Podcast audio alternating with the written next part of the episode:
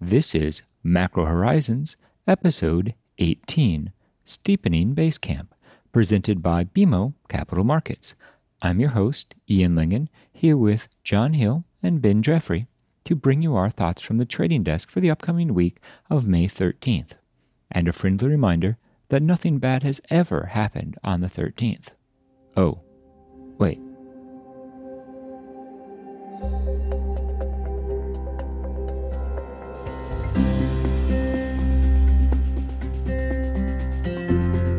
Views expressed here are those of the participants and not those of BMO Capital Markets, its affiliates, or subsidiaries.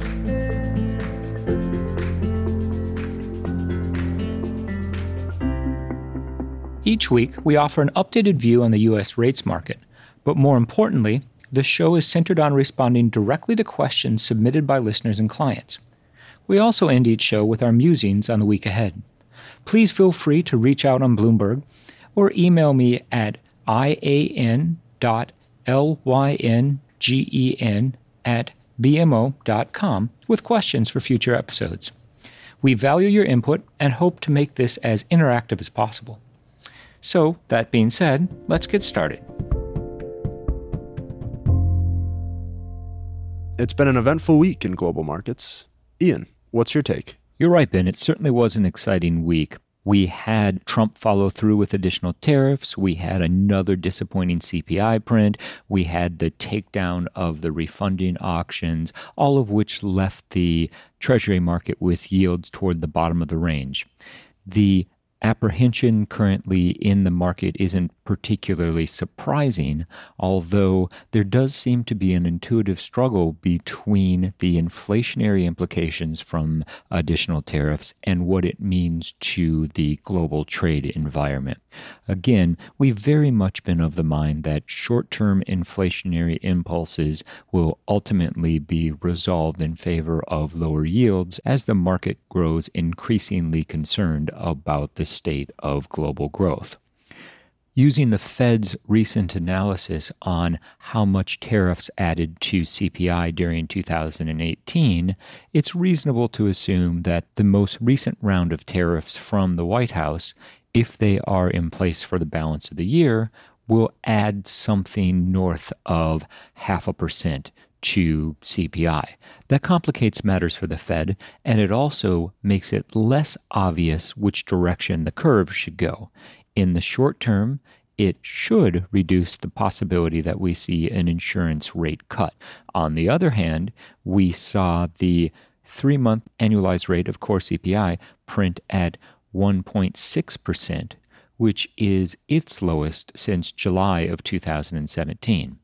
Inflation certainly is off to a rocky start in the second quarter. In fact, if we look at the combination of CPI and PPI and project what that should mean for core PCE, our assumption is that we'll see a downtick in the year over year core rate to 1.5%, putting it well into the troublesome area for the FOMC. If anything, recent events have simply reinforced some of our core beliefs for the market this year. The re-steepening of the yield curve still very much in play, bullish in nature. We saw the two-year sector trade with yields below 225 more aggressive pricing in of a rate cut in 2019, which is very consistent with the near term risks in the Treasury market. As for the 10 year sector, tens anchored comfortably below 250. We did see some early signs that the seasonal patterns remain relevant. We had a solid rally that has left the market not in uncharted territory, however, toward the lower bound of this year's yield range.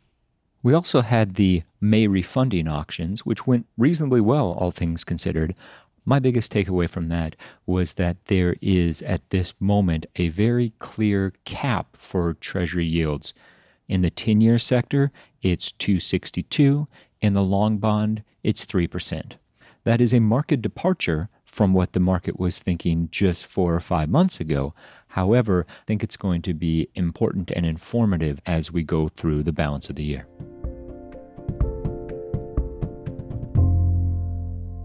It certainly has been a defining week in the Treasury market. We had the very typical seasonal rally get underway. 10 year yields push back toward their lows. We saw two year yields test 225. And so the question is is this as good as it gets? John, what were some of your takeaways? So I think it's increasingly clear that the treasury market is trying to price a bimodal outcome. And what I mean by that is at the end of the day, either the economic expansion is going to continue, the Fed's going to be able to stay on pause for a year, two years, inflation's going to drift back up towards 2%, and you achieve the soft landing. That's option number one. The other option is impending recession, at which case we're looking back to go to zero rather quickly. You mentioned twos at 225. There's an outstanding question as to whether they're a buy there. And I think what we're going to see is market sentiment flipping between impending recession and, oh, we can actually continue for a while, lead to some volatility back and forth. 225 will really depend on one's perception of the chances of a near term downturn. But I would continue to say that anytime two's back up near 235, 240, that's a great opportunity to get invested because you're basically locking in yields at the highs. There's a question when's the next time we'll get there? And frankly, that's a large outstanding question without a clear answer. Well, we also saw the reinversion of the three month bill versus 10 year yield curve this week. That was a really big deal the first time it happened. Recall all the press headlines and all of the attention that the topic got. The big debate at that point was whether or not it signaled an imminent recession. And, John, to your point, we're still at the stage where the market is debating exactly what that means. Certainly have heard a lot of commentary that the yield curve doesn't mean what it used to. Certainly sympathetic to that notion. However, if investors are content to continue buying 10 years with yields through the three month bill, that is telling us something. Ben, what did you think of the most recent 10 year refunding auction? Yeah, I think that was one of the big stories of this last week. And frankly, it was one of the weakest 10 year auctions we've seen in a long time. Bid to cover was the lowest since March 2009.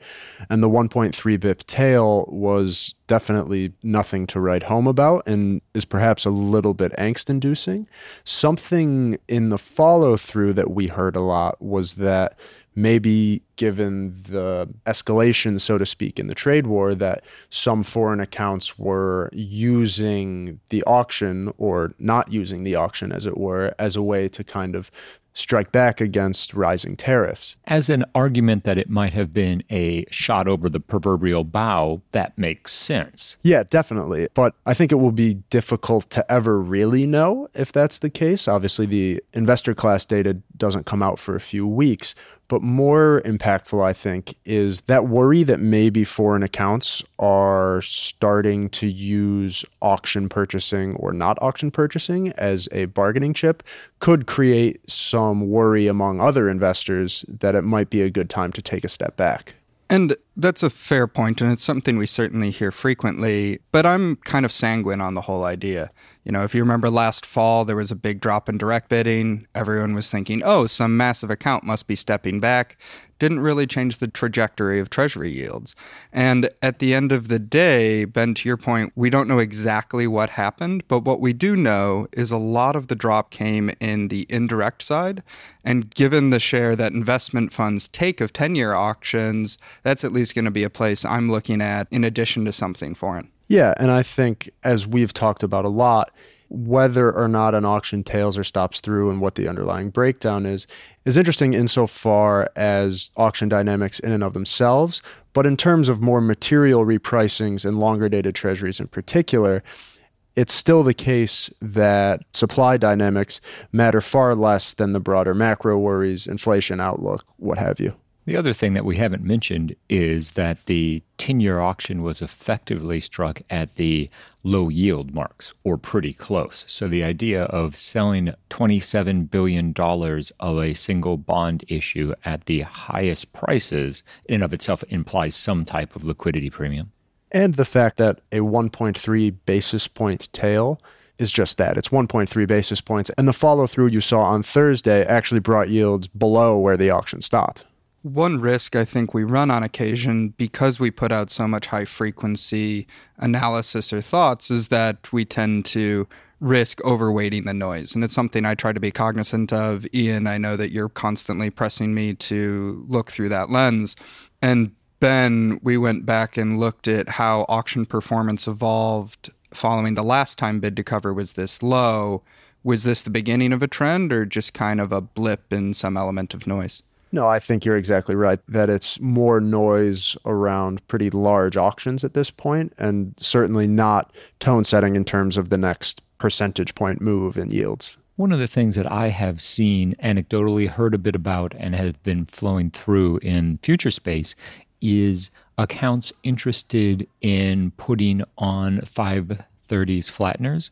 Now, that's a counter trend move at this point, and it does bring into question the idea has that spread run its course? And is the market now going to be interested in extending further out the curve? Now, intuitively, it makes sense there'll be a point at which the curve has re-steepened far enough that there are counter trend players looking for more than a simple in range correction. And John, you've mentioned this several times in the past. The Fed's willingness to use the balance sheet as a policy tool implies that at some point, purchases further out the curve may once again become a reality. Yeah, I mean, that's at this point, if we see a reasonable recession, my base case probably includes some form of QE. Doesn't have to be the same size as before, but any type of asset purchase program such as that should at least cap 30 year yields. That being said, I still, from a fundamental perspective, think we have entered a period where 530s is cyclically steepening, but investors should look for some tactical options in order to implement flatteners, even if the longer term trend is steeper. One other point in that regard I'd make as we get further and further towards the end of the cycle, Five year real yields are still positive. They're about 40 basis points or so now. They were negative as recently as September 2017, and it's not unreasonable to me to believe that they'll be back negative very likely before the end of 2020, if not much earlier. So, on the topic of the Fed, and what the next cycle might or might not look like. There's been a lot of chatter about the testing of the repo facility that's something that has been relevant and will continue to be relevant for the very front end of the market. John, what are your thoughts on that? So, what I think you're referencing is the New York Fed started operational testing of a repo facility.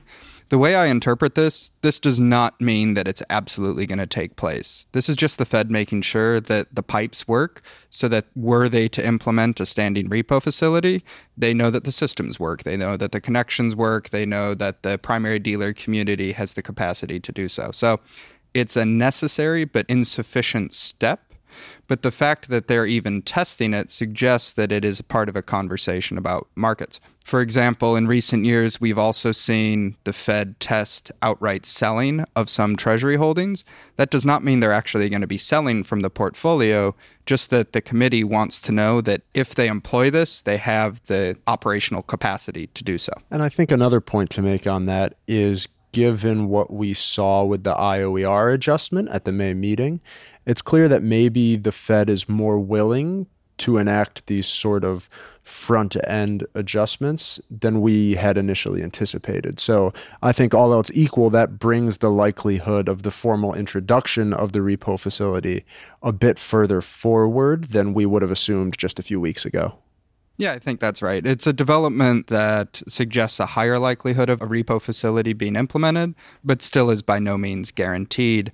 In in Powell's last press conference, he noted that this is still something that they're actively studying and frankly will tackle in coming meetings. So it looks like at least the conversation is being set up for such a facility, but it's not necessarily a done deal yet. There do seem to be an increasing number of conversations within the Fed about potential new monetary policy measures at some future point in the cycle.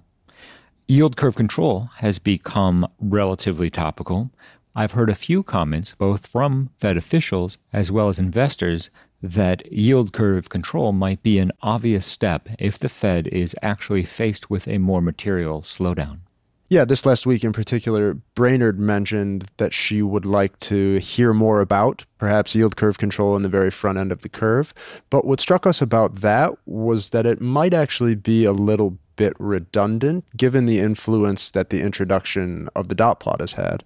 And what we mean by that is when looking at the one and two year part of the curve versus three month bills, what you've seen historically is the one year sector hardly ever deviates much from three month bill yields.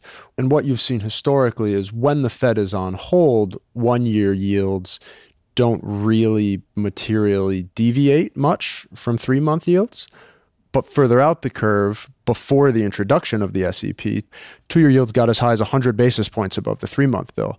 Now, that all changed when the dot plot came into effect and forward expectations were explicitly telegraphed. And that brought market pricing very quickly back in line with the message the Fed was trying to telegraph. So the question of yield curve control on the front end is is it really necessary given how well the dot plot controls the front end of the curve? Another way to look at it is perhaps the Fed is setting the market up for the elimination of the dot plot. So that's entirely possible. And one way to think about yield curve control is it's an extra commitment by the Fed to keep rates lower for longer. So, say the next time interest rates fall to the zero lower bound, you know, I'm making up numbers here, but say the Fed says one year bill rates will not get above 25 basis points, or two year treasury notes will not get above 25 basis points. In essence, what the Fed's saying is we're not hiking rates for the next year or two years in that world that's a very strong commitment that in the current forward guidance framework is redundant. If you just look at the SEP during 2012, it wasn't showing any hikes anytime soon. But if they drop the SEP or they drop the dots more precisely, to your point, Ian, that kind of opens up a whole new forward guidance framework. Yield curve control could operate in that. But at least in my opinion, as long as the dots exist, it seems unnecessary and probably too big of a footprint in the market. And that conversation's all well and good, but Ian, how have we gotten this far without talking about the volatility in the equity market this past week? Great observation, John. That was a big focal point in the market, both in treasuries as well, obviously, as in equities. A spike in equity market vol translates through to tighter financial conditions. Tighter financial conditions then put the Fed back into play. And to some extent, that is what we saw transpire now, we know that the origin of it came from ongoing trade tensions. And if and when we finally get some type of durable resolution on that front, the idea that the market can sustainably return to pre trade war levels is a bit baffling to me. After all, to a large extent, the White House has completely redefined the U.S.'s presence on the world trade stage. And for that reason, we have seen, as we've noted in the past, an erosion of business confidence that has flowed through to equities, which has flowed through to an erosion of consumer confidence. And as we contemplate where the next slowdown might come from, our go to has always been the observation that major recessions in the U.S. can often be attributed to the consumer. But I still think it's fair to say that even after this latest pickup in volatility we've seen, a second triggering of the Powell put, so to speak, is still some ways off. And there are probably two good reasons to think that, Ben. One is sure, equities fell, but we're still relatively close to all time highs, all things considered. The other is the impact on consumer confidence that Ian alluded to. Sure, by some metrics, sentiment has stabilized or come down a little bit over the past six months but we haven't seen a sharp drop yet. And I would attribute at least a solid chunk of that to ongoing strength in the labor market. So you're saying it might not all come to a screeching halt? Well, don't forget three month bills versus tens, just inverted a basis point. Ben, don't panic. Panic. In the week ahead, the Treasury market will have a variety of inputs the primary focus from our perspective will be retail sales. The Fed has said several times that they're banking on the rebound of the U.S. consumer. And so, as the second quarter's data continues to flow in, any indication that this is in fact coming to fruition is going to be very important for monetary policy expectations. The ongoing trade war between Trump, China, and to a lesser extent the rest of the world, will continue to garner headlines. And while we don't expect any near term resolution, positive developments could ultimately lead to a risk on moment and provide a little upward pressure to Treasury yields the idea that we should be consolidating toward the bottom of the yield range follows pretty intuitively. We don't see anything on the very near horizon that would break out yields to new lows for 2019. In fact, Short of a dismal retail sales print, we'd expect that the market will continue to build a volume bulge in and around the current zone as we move forward to more defining moments in terms of economic data and the global macro outlook. We remain focused on the shape of the yield curve, and twos tens put in an impressive steepening that brought the curve to 25 basis points. We've since backed off somewhat, but we continue to think that we're at the early stages of the cyclical resteepening. That doesn't preclude a reflattening in any duration grab if and when the global economic outlook dims. Last week we saw disappointing industrial production figures out of parts of Europe.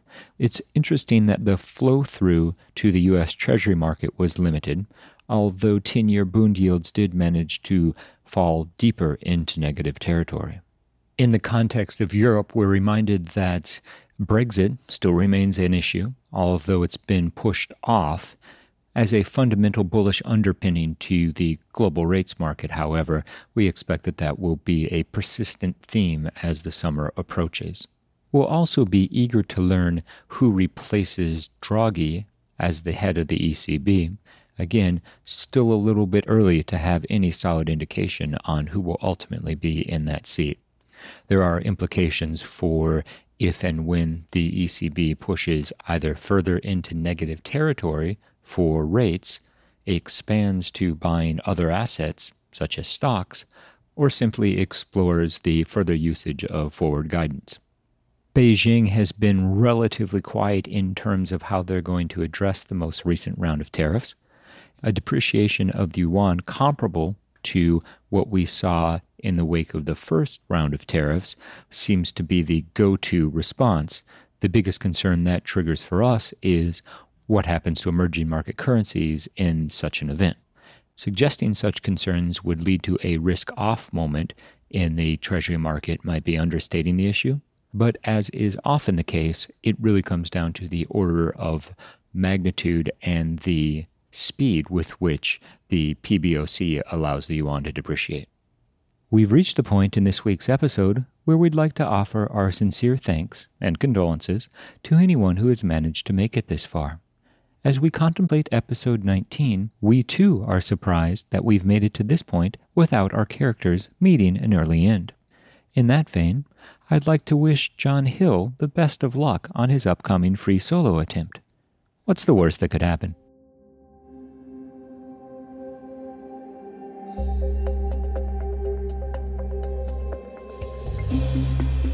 Thanks for listening to Macro Horizons please visit us at bmocm.com backslash macro horizons. As we aspire to keep our strategy efforts as interactive as possible, we'd love to hear what you thought of today's episode. Please email me at ian.lyngen at bmo.com. That's I-A-N dot L-Y-N-G-E-N at bmo.com. You can listen to this show and subscribe on Apple Podcasts or your favorite podcast provider. This show and resources are supported by our team here at BMO, including the FIC Macro Strategy Group and BMO's marketing team. This show has been produced and edited by Puddle Creative.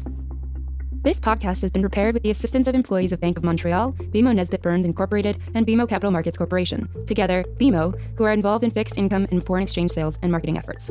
Accordingly, it should be considered to be a product of the fixed income and foreign exchange businesses generally, and not a research report that reflects the views of disinterested research analysts. Notwithstanding the foregoing, this podcast should not be construed as an offer or the solicitation of an offer to sell or to buy or subscribe for any particular product or services, including, without limitation, any commodities, securities, or other financial instruments. We are not soliciting any specific action based on this podcast. It is for the general information of our clients. It does not constitute a recommendation or a suggestion that any investment or strategy referenced herein may be suitable for you. It does not take into account the particular investment objectives, financial conditions, or needs of individual clients. Nothing in this podcast constitutes investment, legal, accounting, or tax advice, or a representation that any investment or strategy is suitable or appropriate to your unique circumstances, or otherwise constitutes an opinion or a recommendation to you.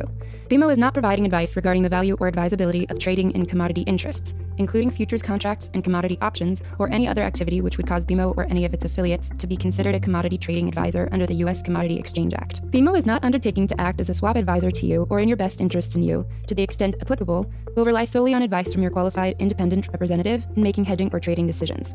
This podcast is not to be relied upon in substitution for the exercise of independent judgment. You should conduct your own independent analysis of the matters referred to herein, together with your qualified independent representative, if applicable. BMO assumes no responsibility for verification of the information in this podcast. No representation or warranty is made as to the accuracy or completeness of such information, and BMO accepts no liability whatsoever for any loss arising from any use of or reliance on this podcast. BMO assumes no obligation to correct or update this podcast. This podcast does not contain all information that may be required to evaluate any transaction or matter, and information may be available to BMO and or its affiliates that is not reflected herein. BMO and its affiliates may have positions, long or short, and affect transactions or make markets in securities mentioned herein, or provide advice or loans to, or participate in the underwriting or restructuring of the obligations of issuers and companies mentioned herein. Moreover, BMO's trading desks may have acted on the basis of the information in this podcast. For further information, please go to bmocm.com slash macrohorizons slash legal.